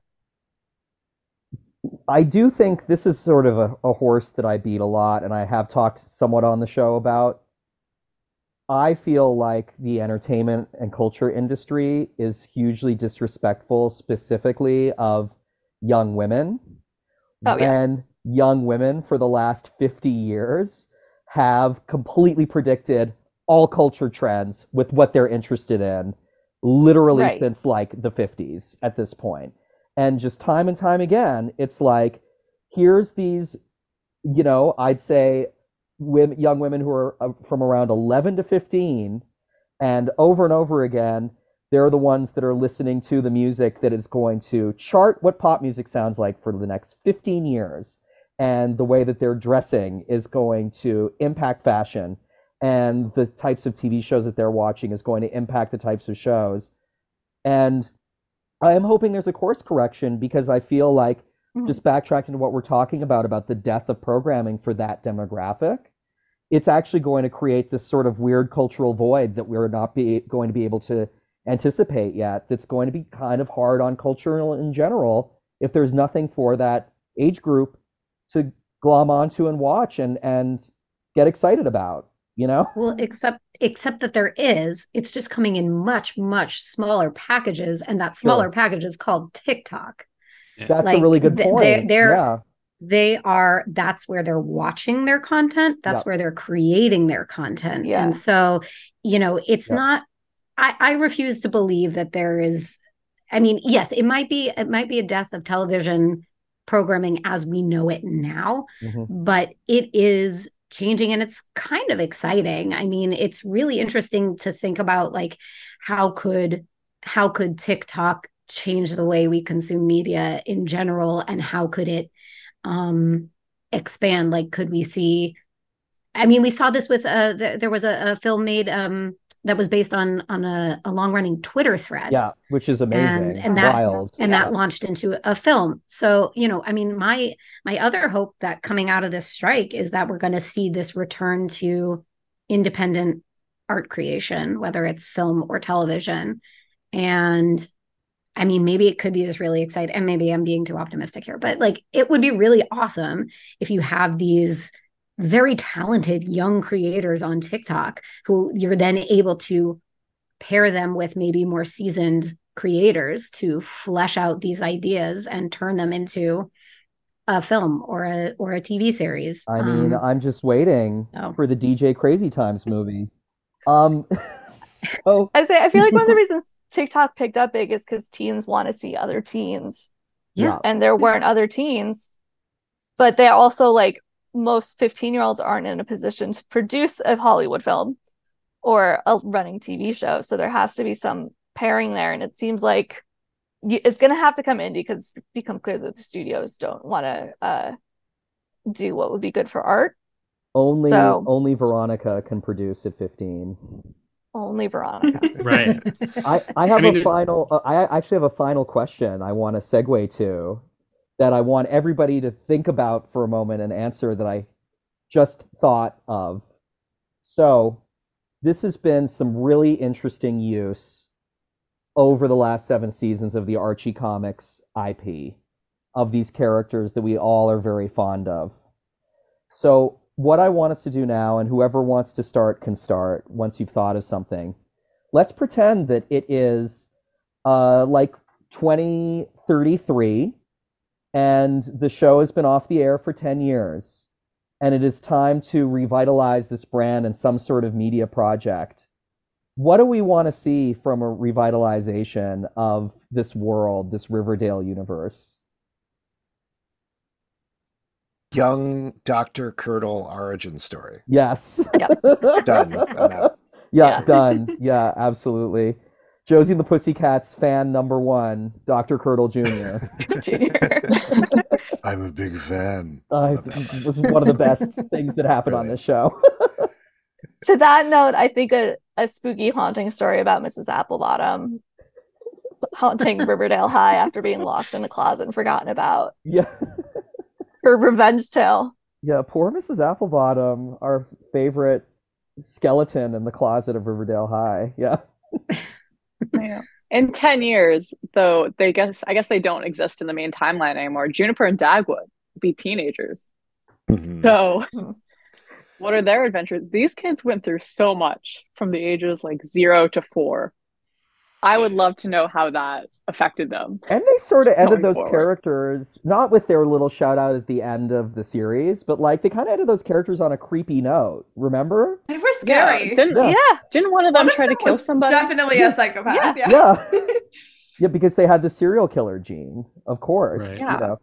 Bring it back. Yep. How So about how wanna- about uh Big Anthony travels through the multiverse gathering all the kids together. You get both Junipers and Dagwoods, you get Dale, you get young Anthony, all the babies. yeah, all the babies. We River- we made a Riverdale lot- babies. It's like Muppet Riverdale babies. Oh my god. there you go. we made a lot of jokes about how when Baby he would Anthony. grow up he would call himself adult anthony Grown up Anthony. i'm adult anthony I Man, like AA for short, like Archie Andrews, yeah but adult. AA, Uh-huh. adult anthony like I would say like uh they wanted to lean into that supernatural uh the last few episodes uh, seasons uh just start off with that like do like the you some of the more like horror tinged comics that they've done you know uh uh leaning into Sabrina's influence of it all so i am sad we didn't get an afterlife with archie season that was a zo- i feel like this cast doing a zombie apocalypse season would have been really fun actually for Oh, them yeah. for us. I thought at one point I thought they were headed in that direction when um when Jughead like I. I know exactly when it was. It was when Jughead came back to his train car and it was trashed and he couldn't find hot dog because that's the sort of inciting incident in the afterlife with Archie um comics is that Yep. hot dog gets Yeah. bit.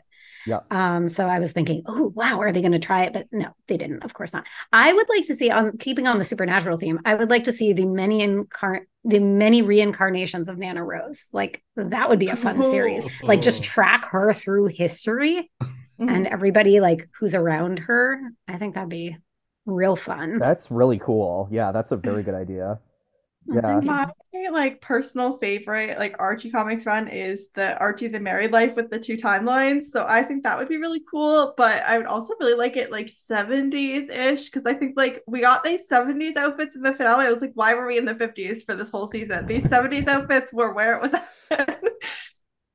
I couldn't agree more. Like that final shot of Cheryl and Toni, I was like, where has this been in my life? Yeah. Betty's 70s newspaper like outfit was incredible. Oh, so good. Yeah. It was like the hottest Betty's ever looked, and she constantly looks great.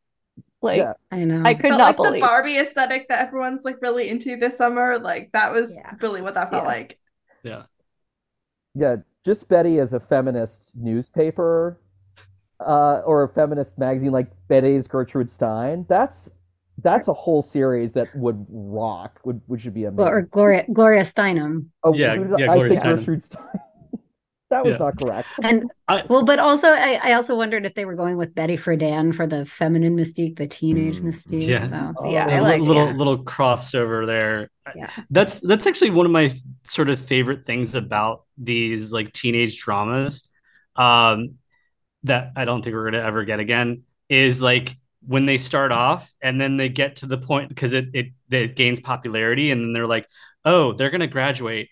Uh, what are we gonna do uh after that? And they, you know, do the time jump, which they did with like uh One Tree Hill, and it's like, oh, they're a published writer and they're fam- like everyone is famous and everyone's like well known from like this small town. Like everyone knows these people. Like that's what I loved about that sort of ending with this again is you know that Betty has started this like famed uh magazine and uh Jughead is doing Mad Magazine essentially and it's Yeah. just great. except for except for Kevin and Clay, who are like fine, which, which Right. I honestly also appreciated in a way because that felt more realistic to me. That it wasn't everybody took over the world. It was like, yeah, Kevin started not a Broadway theater company, an off Broadway theater company, but he's doing okay. Yeah, but they lived above the Archie's just Apollo. doing They live above the Apollo. Yeah. I was gonna say, I hope they hung on to that apartment. 'cause- Yeah. Yes, Oh, she wants yeah. the money. Yeah. Remo real estate. They're, they're, they're comfortable. They're, they're comfortable, you know? okay. Uh, yeah, yeah. Oh, this this feels like a lovely moment to thank our esteemed panelists. KJ, thank you. Uh, where can people find you? Um, honestly, I'm either SPN Opinions or like SPN Opinions KJ, like pretty much everywhere. Right. Um, maybe editing KJ in a couple of places, but like, yeah, I mean, I have a Supernatural podcast. If you look up Supernatural Opinions, I'll come up on all the things. Awesome. Alex, what about you? So you can check out the Riverdale After Dark podcast, which still exists for the time being, I Are you guess. doing- And also, how many more episodes are you guys doing? Just this is like So we did- talk. Like this is our last Uh, one. How are you feeling? yeah, we did we did a viewer mail episode, which was great. Like Yeah. a week later, just getting everybody's theories and questions and everybody, and that was very fun. We've talked about. I mean, who knows what's going when the strike is going to end? I would still love to talk to people and do some interviews then because I still have questions about this last episode. And the Archie's movie is coming to Netflix. Maybe we'll resurrect it for that. But we also have we have a weekly show, Comic Book Club. We do it at 7 p.m. on Facebook and YouTube every week. And we talk about Riverdale and Archie comics incessantly there too. So definitely if you still want an outlet to chat about Riverdale, come hang out. We're happy to chat about it anytime. That's awesome. Jenna, h- how about you? You have a your Twitter is the best. I love your Twitter so much. Talk about your Twitter. My my Twitter is at Jenna Hansel, like Hansel Gretel with two L's. Um, I just like talking about all the things I enjoy and tweeting Snoopy reaction pictures. So that's that's where I'm at. That's Yeah. my it's my life. Yeah, Jenna's super hooked into Before Sunrise TikTok, or sorry, Before Sunrise Twitter, Oh yeah. which is for me the best because that movie is also equally important to me. Kevin, There's Kevin, what so about much you can do I know with those characters with bits from that movie. Yes. Yeah. Kevin, how about you? Uh, personally, you can find me on the social medias at Gilligan underscore McJew. Um, you can uh, you'll also find me in person if you're in Portland, Oregon at Rose City Comic Con with uh, Geeks Out, representing Geeks Out there, and at New York Comic Con uh, in October. Uh, and Geeks Out is at Geeks Out and FlameCon. You can uh, geeksout.org and flamecon.org. So. Bethany, what's going on? how can we All of find my you? social media is private, so you'll have to come find me in Burbank, California. You're not Um, encouraging that people stalk you in your neighborhood. no, please don't. I have a I have a child. Um and if you have children, you can download Sensical for free and find the safest streaming content for kids out there. I feel like So that's the plug, that. Bethany. Yes, thank you. That's the plug. Yeah, Yeah. that's it, No, you will not find Riverdale on Sensical, I'm afraid. uh, yeah, maybe for the best. Oh, well, we we really, from the bottom of our hearts, thank you again for making such a wonderful, uh, enlightening conversation for our our last episode. So you know, thank you guys so much, and um, we'll see you all around the Sweetwater River The sweet hereafter. in the sweet hereafter. That's right. all right, bye everybody. Bye. Bye. Bye. Thank you. Well, pals and gals, that about wraps it up for XOXO Riverdale. So, Kate and I were just chatting, and um, you know, we're gonna probably not be checking the XOXO socials as much as we were while we were recording. So, let's talk about where you can keep in touch with us and about all our projects and all our stuff going on. Kate, what about Um, you? I'm I'm at Kate Vatter on everything, Yeah, and I'm including at Venmo if you want to like give me some cash. Yeah, for like the 140 episodes we did of the show. Yeah, you want to buy us a content, yeah. I wouldn't be Yep. adverse to that. Um, I'm at Louis4711 on everything. And yeah, my Venmo is at Louis4711. Um, yeah, that that is that is yeah, Venmo, totally. We that's totally okay thing to bring up. Absolutely. So as we finish, um, I, I just sort of want to thank from the bottom of my heart everybody that's been listening and everybody that's stuck with us and stuck with the show. We know that you guys are a small but very mighty army, and we've always really loved your feedback, and Mhm. we've loved when you thought we were wrong, and we've loved when you agreed with us as well. Um, it's this has been a really fun, surprising, weird, wild fandom to be even tangentially related to. Yeah. It's been nice knowing that there's this isn't just going out into the ether and that there are some ears out there besides our moms Yeah, listen. yes. And your mom stopped listening, which She did. Yeah, my mom famously did stop listening. yes, my mom never did. so we we have some people to thank uh, for the last time. We Yeah. want to thank our first editor, Alicia Camden, who was with us for the first few seasons and, and rocked it. hmm And then Angela Mercado, who took over and has been with us the last several. If you are looking for an editor, she's fantastic. Yeah, she's also an excellent, excellent writer, and she's a she's a science writer. Um, please check out her work. And thanks to the man who did a recording session for us six years ago. Yep. The the unstoppable Louie Aranowitz, the composer of our theme song, who's The had wickedly talented the wickedly talented, the man who has had nothing to do with our podcast since then. However, we love our theme song. We do. We never changed it, you know. Some shows do, but not us.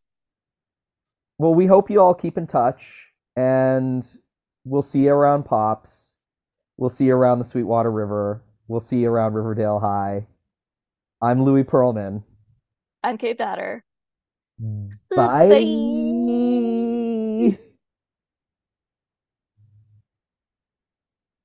Mm-mm-mm. I was about to end the meeting by mistake. Mm.